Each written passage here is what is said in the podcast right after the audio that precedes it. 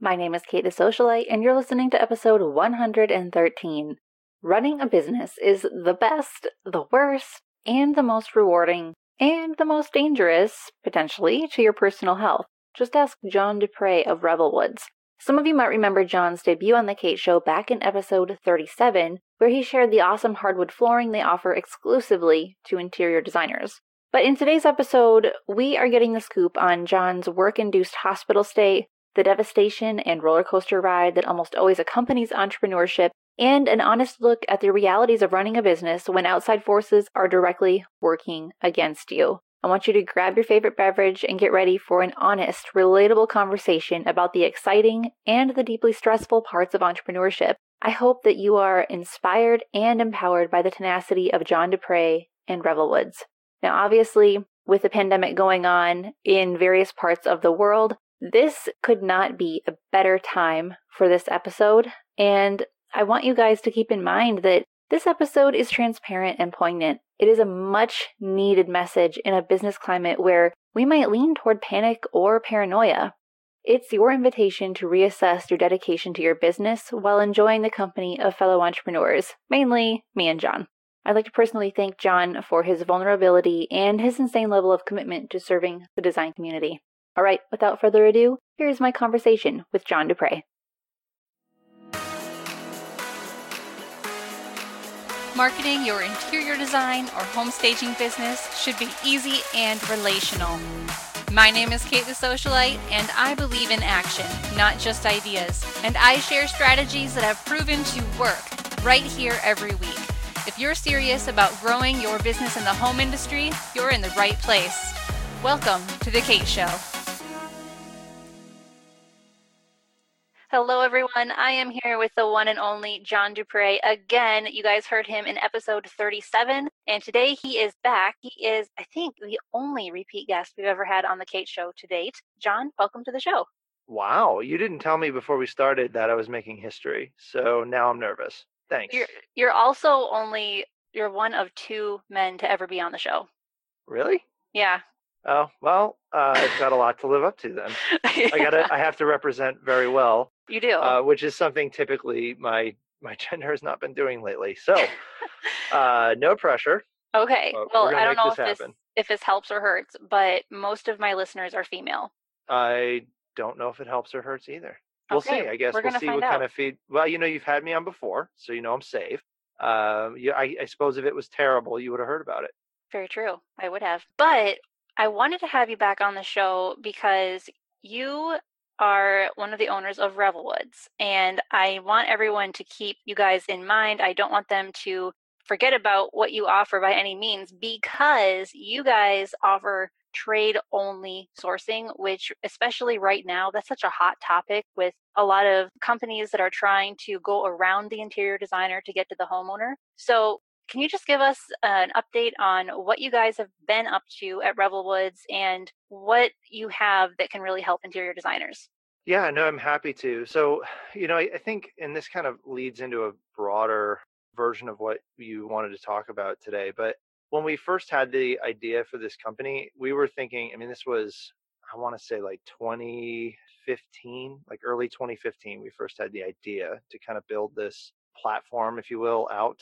And we were originally thinking, oh, yeah, this is going to be direct to consumer. Like everybody, it, it was an, it was a simpler time back in 2015. Everybody wanted to be the Warby Parker of everything, right? Like you had all these pitches that were like, we're like the Warby Parker of sandals, and we're the Warby Parker of child-size outdoor furniture. And uh, so we kind of thought, oh, we could be like the Warby Parker of flooring, and we kind of had this idea that we were going to build a sort of a tool that would help basically make project-based sourcing for wood flooring. Because as you know, we talked about in the last show, and anyone who hasn't heard that show, I'll give you the quick recap kind of what we do. We built a proprietary algorithm that pairs wood flooring with your specific project based on its technical requirements. So, because wood is a plant based organic material, not all species and structures perform the same in all situations. So, what works for a cabin in Montana might not work for a beach house in Miami. So, if you're the beach house in Miami, we ask you some questions and then we only show you products that work in that space. And so, we originally thought, oh, consumers are going to love this. And they didn't and the reason for that we had to pivot pretty hard but we didn't know what to do but the reason we were sol- we were solving a problem for people they didn't know they were having. So if you've ever tried to buy flooring before because it's something you buy like three times in your life it's if you're lucky maybe fewer it's a tough process but most people whom we were trying to target hadn't purchased it before so we were solving a problem they didn't know they had that's where we noticed some interior designers jumped right on it and said, Hey, I can use this with my clients. And so we realized kind of quickly like we've built the wrong thing and we were targeting the consumer. And there's a lot of problems with that model that I'm happy to, to go deeper in if you want. But with the designer, um, we thought let's just make this more of a trade focused platform and sourcing concierge service for interior designers rather than try to see how much we can spend on Google AdWords to get to page six on Google or whatever it is, right? So in that process, we really tried to learn more about what is the interior design workflow? Why are they not sourcing flooring? Can we create a tool that allows them to add flooring to their repertoire as a way for them to make money because they're already sort of specking it or they're helping improve the flooring? They're in charge of the overall look. You know, how do we empower them to do that. So that is kind of what our program is geared towards. I mean, the interior designer is our primary focus far and away beyond all mm-hmm. the other channels we're kind of working through. Yeah, it makes so much sense because I think in a way your business model and the socialite business model are very similar because our end goal is to make the interior designer look as professional as possible and take a lot of the busy work and even the thought process out of selecting hardwood or in my case marketing for them so they can actually focus on the project as a whole. And that's why i'm glad that you've remained true to your priorities and stayed trade only. So that said is there anything new or any updates that you want to share as far as how you guys are working with designers or I know before we started recording, you mentioned different ways that designers can actually use your platform to increase their profitability. Do you want to speak on that a little bit? Yeah, no. So we've done a lot since we've last spoken. So the flooring, we're very tied in with the flooring industry. Uh, so my father is currently chairman of the National Wood Flooring Association. So we are all the way into this so that our uh, so we kind of know what's going on in the world of flooring we know what the upcoming trends are we know what's happening from a manufacturing standpoint we were on the ground level with the whole trade war issue that seems to be settled now at the time of this recording with china between um, lumber imports, exports. I was actually part of a group that had to lobby Congress on behalf of the Hardwood Federation talking about that. So we're really tied in to that. But one of the things that we kept getting requests for was we've been strictly hardwood, solid and engineered, and we were getting requests for vinyl flooring. And I get it. We we understood why. It's an easy product to sell. It's an easy product to install. It can be very durable. But part of our business model and our sourcing kind of was not compatible with vinyl because we do not work with people that we don't know personally and we've not vetted to an extreme level. And the problem with a lot of vinyl flooring is it being imported. That's it's not impossible, but it's very difficult to do. If you're not going to China, you know, at least once a quarter, you really can't vet a lot of these manufacturing facilities there, and that's where the predominant amount of vinyl flooring is made. So one of the uh, things we you know people kind of asked us well do you have vinyl? We spec a lot of vinyl a lot of designers are doing that for different applications and so we just thought like do we we had to make this decision like do we jump in on this trend and kind of throw what our brand stands for as far as that curation in the you know do we throw that to the wind? Do we just say we're suspending it for this one product category how do we do that? And so what we did ultimately was we found a partner that is now manufacturing resilient flooring in the United States. So we were able to apply the same level of vetting. Then we could feel good about this, you know, as we're honest that resilient flooring is not as sustainable as wood flooring, but American made resilient flooring is considerably more sustainable than imported resilient flooring. And so that was part of it is that we've now expanded our offering to include curated resilient offering but then the cooler thing for the interior designer on top of that is in order to develop the technology to uh, manufacture this in the united states they we now have the capability through our supply partner where we can do small run vinyl flooring for our design partners that are in custom colors images textures. So you can do as a designer you have the ability to, let's say you like one of the colors we're offering, but you want it to be uh, maybe a little darker. We can do that pretty easily. Or if you wanted to have something almost either completely from scratch, or if you wanted to take an existing wood floor and scan it in and recreate that in kind of a vinyl, we are giving, you know, again, these are all the lead times and pricing are based on what you're doing and per project. It's not the same price as what you're going to find at Home Depot, but that wasn't even possible. And it's something we're only offering to the interior design trade. So interior designers not only now can compete with flooring stores, but an interior designer specking flooring can do something that a flooring store, no flooring store in the country can do. Oh my goodness. Like, I'm not a designer, and even I'm excited about this. And I don't know if I've just been living under a rock out here in Wisconsin, but I've never heard of that being possible anywhere. I mean, yeah, well, it wasn't until like a month ago. That's insane. Good for you guys. Way to be Thanks. Oh, innovative. Well, thank you for letting me talk about it because we're really stoked. And right now, the vinyl offering on our site, if you go to the site, you'll see two buttons shop hardwood flooring and shop resilient flooring. The hardwood flooring takes you through to our, our typical Revelwood selector, the quiz that we've designed to get in the right space. But the resilient flooring doesn't have that. So if you hit shop resilient, you can see kind of what our off the shelf offering is. And then it's just, you can buy a design kit that we've set up that's a sample of everything that we offer from that resilient, the three resilient collections. It's a sample of each, plus uh, tote bag. So you can easily take it to your client meetings with you. It all just fits in there. And once you buy that, we'll replace any sample that you leave with a client for free. And it's, um, we will also, you know, that gives you access to the ability to spec something custom if you wanted to do that. So I, I want to make everyone clear too that you don't just go on the site and design a vinyl floor and then it's like free and it's all set. We would work with you specifically if you had a custom job, you had that client that was willing to pay for that and have something in their home that no one else has. But that wasn't even possible before, and it's still not possible if you're not an interior designer. Wow. I just, I love that because I can basically hear all of my listeners like, oh my goodness, the level of customization can now bring to a project and being one step ahead of a regular direct to consumer flooring store is such a huge sell. And especially, you know, going back to the conversation we were having before we started recording, there are so many things happening right now in the economy, at least here in the US. Um, I do have a lot of listeners who are outside the US, but everyone is going to go through a phase in their business where they're like, okay, how can I become more profitable? How can I offer more of the right things? I'm not a huge fan of people offering everything under the sun, but if they can offer something like this that makes sense, that really gives them a level up from regular stores, that's just a no brainer from a business standpoint.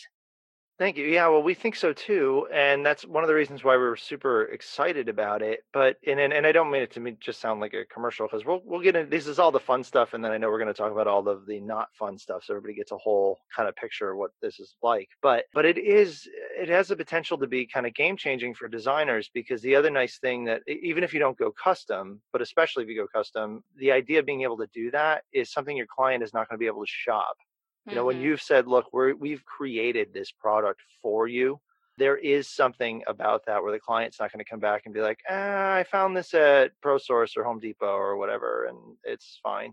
You know, there's something about that that keeps the client into your your workflow. And I think that even if it's just something that's off of our our normal offering, even if you know 90% of the flooring that you spec is just something that was on our site, that's fine too. But the ability for that one percenter when you have that client that they're doing something really special in their walkout basement and they want vinyl and they want it to match their upstairs this floor that was like 200 years old or whatever it is right like we we take it on a per project basis but that's something they're not going to be able to just walk into the carpet store and just find Mm-hmm. And I'm curious that with developing this new product and this, it's totally new to the industry. You're basically just pioneering it. Is it safe for me to assume that maybe working on this project is what led you to like the not fun stuff that we're going to talk about today, where being an entrepreneur, running a growing and successful business, it can burn us out. So, was this the cause that, or the reason that landed you in the hospital? Because that has been the thing I'm most curious about ever since we scheduled this interview.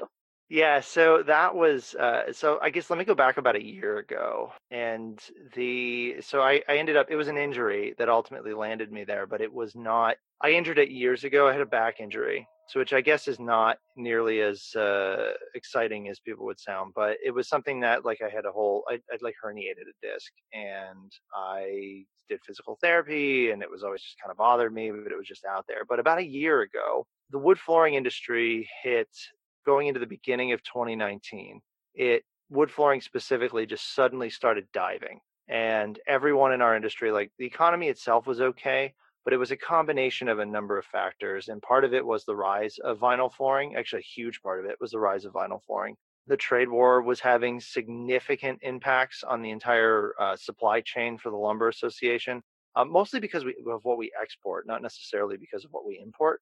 So it was like the retaliatory tariffs, but we can get into the details if anyone really wants to get nerdy on supply chain and international commerce. But it had all of a sudden, everything was kind of moving along nicely, and the bottom just fell out, both in our business as well as in the industry. Everybody immediately suddenly, it was like overnight. We all looked at each other and went, guys, what just happened? And we had a moment internally where we thought after the first quarter of last year, where we thought, man, three more quarters like this and we're done. Like that's it. We've made Oh, it this wow. far. We're creating this whole new channel. We're opening flooring up to interior designers in a way that it was never accessible to them before. It's this amazing thing. We've gotten a ton of buzz. We've been on a repeat guests on the Kate show, which hadn't happened then, but it was going to happen and I knew it was going to happen but uh, you know all we had all this momentum and then suddenly we're staring at very real like we got to start letting people go we got to start cutting back or we're not going to make it and that was so sobering. I immediately got like sick so my I, I got like a bug like it just whenever you get super stressed your immune system just gets torched Yep. so it that had happened, and then right after that, my back injury from this, I think it was really due to the stress, just suddenly out of the blue, just re-aggravated. And it got to the point. So now all of this stuff is happening, and stuff with the business, and we're trying to figure out who stays and who goes. Are we going to even make it? Uh, what are we going to do with the debt that we're in for the loan we took out to get part of this going? Like it was all, it was really scary, and I'm I'm not exaggerating. And the stress from all of that and then suddenly one day I couldn't stand up. I couldn't sit. I couldn't stand. There was this pain. It was like a tremendous sciatica. Anyone who's ever had a herniated disc, I think, can relate to this. But out of the blue, I just couldn't move. And I was, I was literally bedridden. I could not get out of bed, short of short bursts. I couldn't pick my kids up. I couldn't do anything. My poor wife was just like a superhero through this whole thing. I went to I went to like urgent care and they were like, yeah, we can't really give you anything because there's also an opioid crisis going on and we want to make sure that you're safe from that. And I was like, I think we're good there. Thanks for nothing. um, so then they, so I was just like, I don't know what's happening with this. I tried physical therapy. I went to a chiropractor. I went to like a deep tissue masseuse. Like I could not get better. And so then I ended up trying to, they were like, yeah, you got to call uh, like orthopedics or like a, a spine doctor or something. And if this was like mid March, and they said, yeah, the soonest we can see you is May 10th.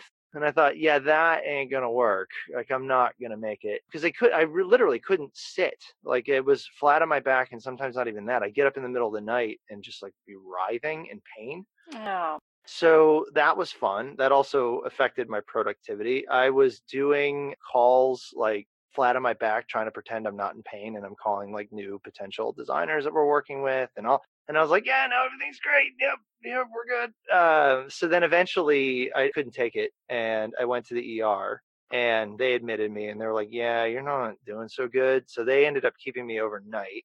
And that night, I was supposed to have a call uh, or that afternoon, I was supposed to have a call with a professor at Duke University who had she had done this study on vinyl flooring and some of the dangers of it, and I was trying to figure out like where are we landing with all this. Like I I saw the study and it showed that, and this is true actually with older vinyl flooring, like a lot of the VCT tiles, where the lower end they were using BBP as a plasticizer, um, which BBP stands for, and I'm going to butcher this, benzyl butyl. I want to say phthalate. You can look it up. I recommend you do. And then shoot your emails to the Kate Show for correcting me because I don't want to hear it. So anyway, they did this study And they were showing that in homes with vinyl flooring, the BBP levels, which cause in, in the urine of the children who live there. And BBP can cause like childhood obesity and speech development delays. Like it's, it's not the kind of thing you want in your bloodstream. Mm-hmm. The BBP levels in children with this vinyl flooring in their home was 15 times that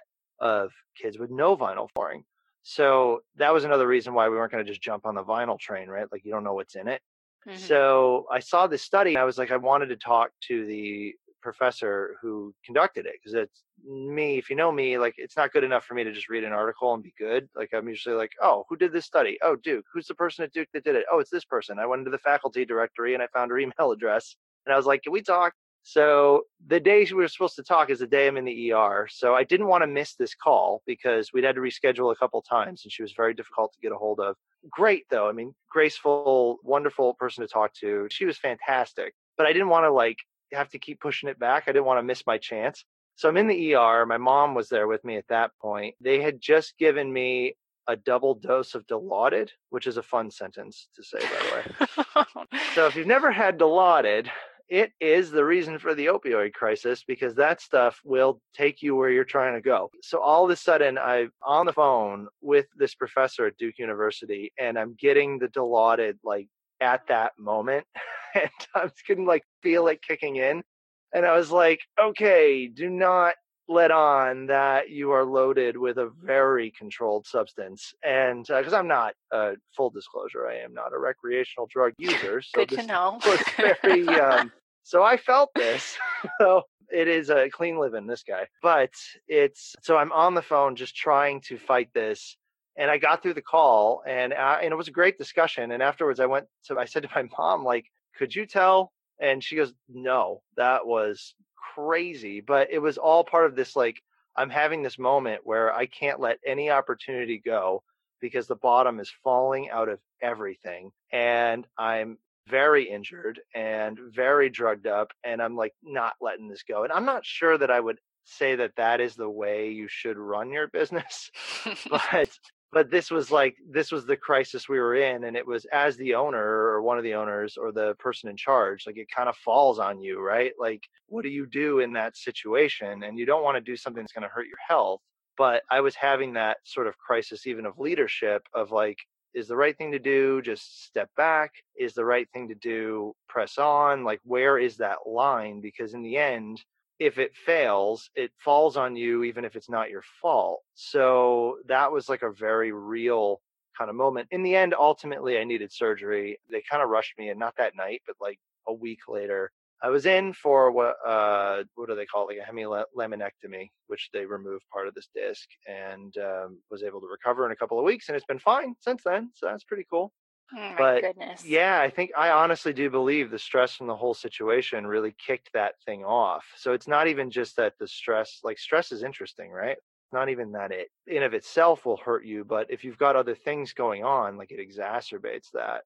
It absolutely does. I mean, it jacks the inflammation way up, which just makes every existing condition so much worse. And, you know, it's interesting, this story, because on a very extreme scale, it illustrates what it actually takes to run a business because I have had people contact me and they're like, I need to make some fast money. I'm going to start a business. How do I get started? And I'm like, um, where do I start? Laugh. Let's see.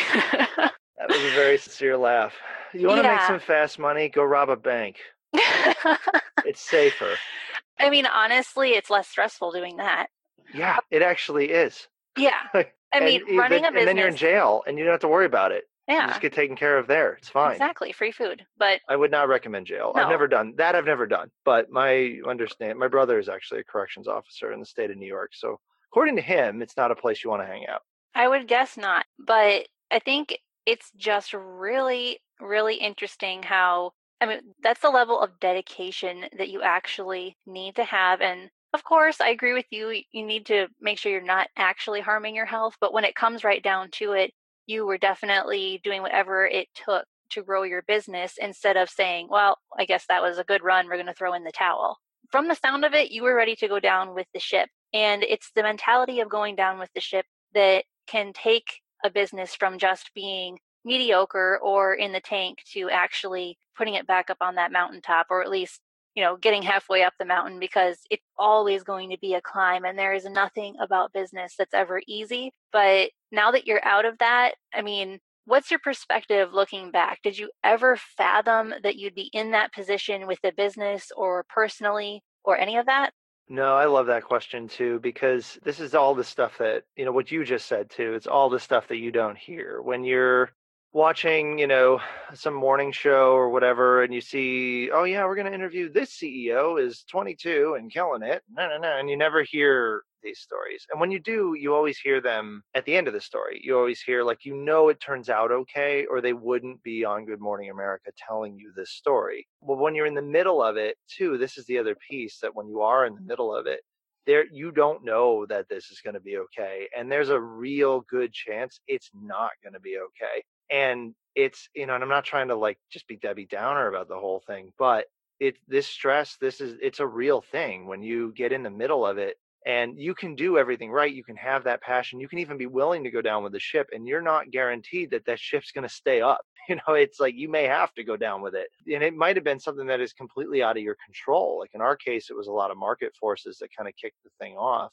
but it is um, the level of dedication and the level of it's you know the way i've phrased it is everyone always has this misnomer kind of in america or this misconception not a misnomer but a misconception in america that and maybe other places in the world too where you know you just you have to follow your dream and you just have to follow your dream and if you follow your dream and you believe then it's going to happen and it's not you know and if you just work hard it's it's not you know what are you willing to follow your dream or what are you you know the question is that you need to ask yourself is what are you willing to trade for it? And that's the question that as an entrepreneur i think we all end up getting faced with is what are you willing to trade for this? And is it time with your family? Is it your health? Is it your financial well-being? Is it stability? Is it your marriage? Is it what is it right? Like what and i'm not saying that like if you're going to be an entrepreneur you're going to lose all those things but mm-hmm. how far are you willing to go for this?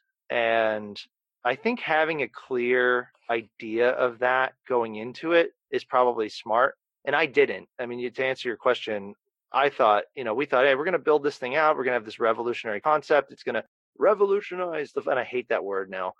So it's, I mean, I hate that word. There's a bitter taste to it. I don't know. I don't like it and I hear it. Oh, you're they're revolutionizing this, and this is going to revolution. But anytime I hear anything, first of all, when I hear the phrase "this is going to," I immediately shut it off because you haven't done anything until you've done it. Mm. So I I don't want to hear about all the wonderful things you're going to do because I was that guy. It was a whole like this is going to do all these things, but that's so cheap. Like you have not done it until you've done it. And at that point, you can brag about it all you want but it is really difficult to brag about all the things you're going to do. And because I, and I'm saying this from like embarrassingly that I was that guy. And it was like, this is going to do all these wonderful things. And I really thought like a year in, we'd all be going out for steaks. I don't really eat a lot of steak, but something expensive. And that would be it. And the idea that a few years in, re- getting it wrong initially, rebranding, going through the soft launch, targeting the designer, finding out that even that, like, oh, we sell designers now. Like, it doesn't work like that. Like, you have to know a lot about interior designers, so they're not going to take your call. All of that was just, I had no idea. And if you told me at the time when we were starting this, you know, would I still have done it? I probably would have, but I would have been way less excited about it. yes, I think we all go into business super naive, but there's no way not to be. And no, because you don't know what you're going to get wrong until you do it. You exactly. know, you're going to get half of it wrong. You just don't know which half. Yeah. And people often only see the parts that work. And I think it can be very discouraging to, you know, I have a lot of design students who listen to this podcast or, you know, new graduates or people who had different careers and now they're becoming home stagers, designers, or they're opening up their own custom workrooms. And they're just like, I don't know how to get to where my colleagues are and it seems like they have it all together and they have a team and they have a system and all of that is not by mistake. It is just from figuring out what doesn't work and as you said figuring out what you're willing to trade for the success of your business in the beginning because obviously after a certain point you shouldn't have to work as many hours you shouldn't have to be as stressed out but I know what I found is like, especially the first two years of starting a new business, they are the hardest. And after that, it can be a wild card. You know, it can be an upward climb for a while, and then something can happen like what happened to you guys, which was no fault of your own. Okay, guys, we need to hold on for just a minute because I have a really important question to ask you. How are you planning to grow your business this year? Do you have a plan for getting new clients? Do you panic when your word of mouth referral sources dry up? It's time to take a proactive approach to growing your business with the Window Coverings Association of America. The WCAA specializes in helping upholsterers, window treatment workrooms, and interior designers build businesses that last. They offer ongoing education on topics such as business, profitability, marketing, window treatment design, upholstery techniques, and more. If you want a business that can withstand the economic ups and downs and still support your family, you need the WCAA. Go to WCAA.org to learn more about becoming a member. And P.S. to everyone else listening who might want to partner with or advertise with the WCAA, there's a place for you too. Go to WCAA.org and click on the Industry Partners page. How are you feeling about all this now with how something so uncontrollable happened? I mean, are you worried about it happening again or what are your thoughts? Well, and that's the thing, right? I mean, it it can. Like there's no way to perfectly insulate yourself from outside catastrophes. The best thing you can do is I mean there you can mitigate it to a certain degree and you can make smart decisions, which is nice you always want to kind of have a plan for these things. Like when you, okay, I think you, it's like your playbook. And a lot of the bigger companies do this. They have these disaster playbooks. So when XYZ happens, what's the protocol? So that when those things do happen, you're not winging it. You can just say, okay, well, they're an oil, you're an oil company or whatever, and there's a big oil spill. Like, what's the protocol? Well, we've got a thing for that, and here it is, and do this. Mm. And sometimes you don't always have the luxury of the disaster being something that you could have foreseen. But a lot of them, you know, what happens if the market turns? What happens if uh, one of our employees does something that tarnishes the reputation of the company? I mean, there's some of them that are relatively predictable, but you know, it can always happen. And part of me too, like it's created almost a sense of urgency too. Like, what do we need to do to get to a place where we have enough, our systems and everything are in place where if one little thing happens, it doesn't take the whole ship down and um, you know i don't even know if we've accomplished that you know that's the other piece too is like that you mentioned the climb and you know when you're climbing that mountain that mountain grows as you climb it like that yes. you think like i just need to get to this point oh we just need to do uh, 10 million a year and we're whatever and you're not but like by the time you get to 10 million your um your mark is now 30 million or mm-hmm. whatever it is right so it's not it's one of those things you have to kind of just have a realistic understanding and that's a piece of it like prepare for what you can prepare for and be realistic about it. And then when it gets ready like know that okay well i know that i'm i'm willing to trade my weekends for this i'm willing to trade my vacation for this but i'm not willing to trade my evenings or time with my kids or my health or whatever it is right? Like if you know where your line is that also helps you kind of know when it's time to throw in the towel because maybe when you're ready, you have to trade that thing you don't want to trade, then what you get is not worth it, right? If you'd rather have your health than the successful business and that's what it's going to cost, then you know, okay, you know what, it wasn't worth it and you can walk away and feel good about that. But it yeah. is I yeah, I don't know. I mean, it, and again, I'm not saying everybody's gonna. If you start a business, you can kiss your marriage goodbye because that's right. But but I do know I've I've worked with people in the past and been partners with people in the past where they were not going to give up their free time. They were they were all in on this as long as it was from nine to five on Monday through Friday and not on holidays. They were all in, you know. Mm-hmm. And it was like, right, it's going to take more than that. So what yeah. do you want to do? Yeah, I mean, especially at least in the beginning, it definitely takes more than that. Many, many long days spent doing things that, like, at least for me, I would wonder is this ever going to pan out? Is this ever oh, going yeah. to amount to anything? Or is it all going to fail? And when things didn't pick up as fast as I thought they would, I fell into what a lot of my listeners fall into, and that is, oh my goodness, it's me. I am holding my business back. And that's something I don't know, maybe you guys don't internalize these things as much as we women do. And I'm kind of curious to hear about that. But just to give you an idea of what I mean, when something isn't panning out, whether it's with marketing or if a designer is offering a new service and she's not getting or he's not getting enough interest in it, or they realize that their bills are outweighing the paid invoices they have that month, they can start to feel like it really is them. And it might be, or it might not be. And do you have an opinion on that, on staying objective or when to take ownership and when to realize it's not really you? Yeah, so that's an interesting. I guess I've never wondered, and maybe this is just my, my male privilege shining through like a beacon of privileged hope. um, but it, I never thought, uh, well, it's me. But I do take other things personally. Like when something doesn't work, I end up thinking like, well, you know, my, and I don't want to say like blame the customer, but there is sometimes where I'll hear something, like I'll hear feedback on something that's not the feedback I want to hear and I immediately want to assign some kind of like, well, they don't know because they're asking for two different things or whatever. I'll, I'll try and find some hole in their argument. It's mm-hmm. like, well, mm-hmm. that's not, you know, that's not really going to do anybody any good here because they don't like the thing you just said. But I've never gotten to the point where it's personalized. I think for me, it's always been, okay, well, let's look at let's look at the numbers let's look at what we're trying to do. You want to vet your ideas. If the ideas are good then you know you move forward with it and do the best you can but unless the feedback you're getting is look i love that you're offering this package but i think you're bad at this and i don't want it from you then it might be you but yeah if they um directly um, say that yeah. Right but if it's just simply not working you know there's a lot of reasons why it's not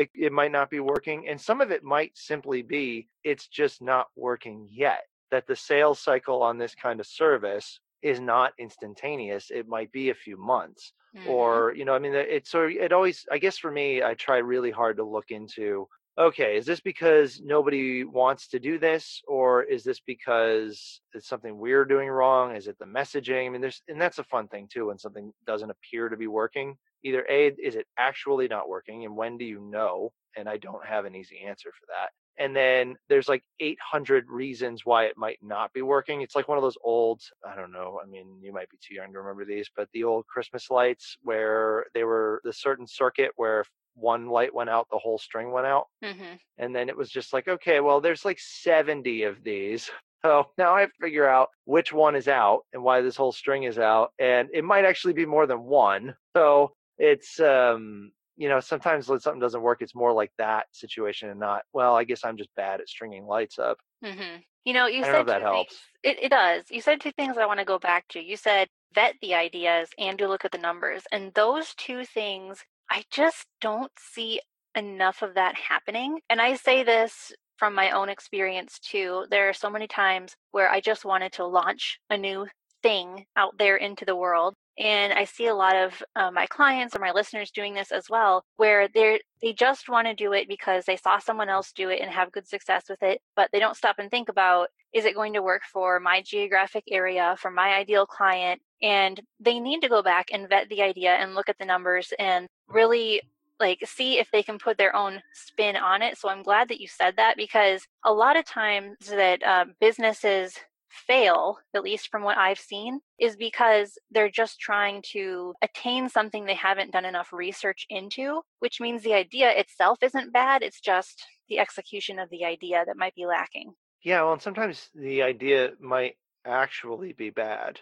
So also there's true. something, there is something where you know we kind of have this exercise all the time, but we try to demonstrate some kind of interest or proof of concept or research an idea. I mean, even the vinyl thing that we did, um, you know, we asked that was based on feedback. You know, is this something? If we had a vinyl line that fit with our brand, is this something you'd be interested in? And that was we got an overwhelming response for that. And now, if nobody ends up buying any of it, then we'll have to go back and figure out why. Is it the wrong product? Is it that people don't want this in general? You know, but there's a lot of ideas where we'll come up with that'll be like, "Oh, I'm going to be the Warby Parker of eyebrow trimmers," and it's like, "Whoa, does somebody need that? Like, what?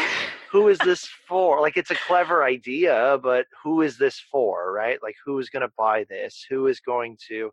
And I think that's a piece of it too. Is just coming like when you have an idea, understanding really like who is this for. And I know that sounds like super basic, but people don't do that. They suddenly Mhm. come out and say, "Yeah, we're going to do this," and you know, or we've seen it in our industry. A lot of flooring people are like, "We need to work with designers," and that, that was part of what kicked a lot of this off. Is the flooring industry is trying to figure out how to get the design industry more involved, but they don't understand the pain points of the design industry. So the flooring industry that is sampling with these giant racks and these big samples and all of that like doesn't work with a typical independent interior designer's workflow so you can't just take a flooring retail store uh, if you're a distributor or manufacturer and point it around and say okay yep now we sell designers because you haven't really vetted that like you could point to all the reasons why the design industry is a, is a large and healthy industry and a lot of product moves through there and there's about 100,000 of them in the United States but if you don't have if you haven't vetted the idea to say okay how are you going to do this? And why would a designer buy this? And why would a designer want to spec this? Then it's not going to work. So there's a whole vetting process too that an idea might sound good on paper but when you actually start you know talking yourself out of it or try and, and put it in front of the people who would buy it it doesn't end up being validated and i think that's hard when we have creative ideas because we don't want to hear that that's not actually going to work you know we want to launch it and prove everybody wrong before we've had a chance hmm Yeah. It all goes back to knowing your ideal client and building services around them versus building a service and then trying to go find customers for it. And that's why I think what you guys are doing makes so much sense. And if an interior designer listening is like, okay, I need to figure out what Revel Woods is, I need to give it a try, what is their next step? So the next step is to send a check to. No, I'm just kidding. Um, Let's cut to the chase. yeah, uh, give me all your money, or eh, half your money is fine. So the uh, no, it, we actually it's not. It doesn't cost you anything to use us. So we did have people say you should go to a subscription model and all that, and we did not. So if you go to the site, if you go to revelwoods.com, there is a little tab that will say for professionals and pro account, and that is how you sign up with us. We're going to ask some pretty basic questions. So nothing that is too challenging, like your tax ID number and stuff, just to make sure that when we're working with you that you're legit and not your client trying to circumvent you hmm um, Yep. and open an account with us. They can get better pricing. And then from there, typically we'll help with the onboarding process. We we like to schedule a call with anyone who signs up who's new with us. I've been doing them lately because I enjoy that. So it's probably going to be me who calls you initially before we move on to one of uh, someone on our team hmm but we like to schedule a call and just you know let's learn about your business and what do you need because our site if you include the resilient offerings we've got about 170 or so floors on there but that is not really what we do. So those are great and if you want something that's on the site that's awesome and if you want your client to look on the site and see what it is and how much it msrp is for like they can do that. It's super easy but if you've got like a real specific thing for a project and i don't just mean like the custom vinyl but i mean like anything wood like you're looking for a real pink unicorn of a spec we know the i have a personal relationship with the small family run mill in western pennsylvania that doesn't have a website that makes that specific product and we can get that for you. So we really have like any project you have that involves flooring we really do work with the designers and this was something that we actually adopted after working with designers and kind of learning that workflow originally we thought like here's the link buy what you want don't call me but uh, we never said don't call me. But you know what we've learned too is that we'll pair you with an installer in your area we've got access to uh, a huge labor pool across the entire country.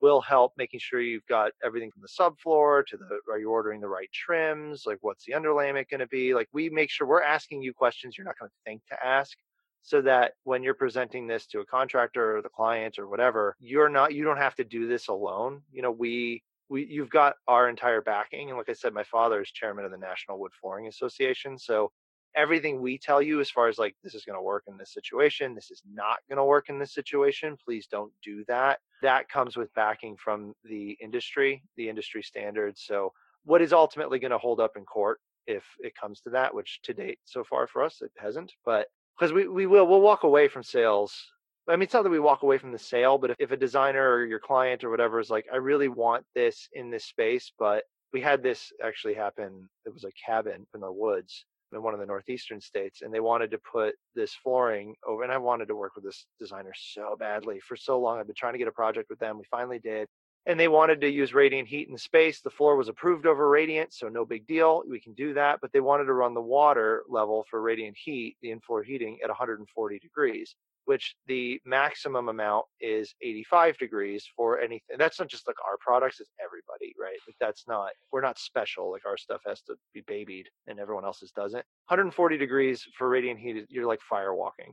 But that's what they needed to do, and I was like, this is not going to be okay and they were you know the contractor plumber was like i've done it before it's fine and i've had to explain like just because you've done it before is not the same as it will work and i'll pay for it if it doesn't you know mm-hmm. i had to mm-hmm. explain that difference and yeah. um you know we ended up losing that one mm-hmm. and mm-hmm. i'm okay with it I, I slept very well then i was sad but i slept well that night because i'm not going to put something with your project that isn't going to work. Like I don't yep. I'm sorry. Like it's not going to happen. So that was a long-winded way of saying we that's part of the onboarding process that we work very closely with you and your projects and making sure that you got everything you need. I love it. It takes so much stress off a designer and makes for a happier client in the end, which makes them look good. So designers, please go to revelwoods.com and check them out. And then you guys get to speak with John too. And that's always fun. So, John, thank you for coming back on the show and I'm excited to see what is next for Revel Woods and stay on the line because we have a little bit more to talk about.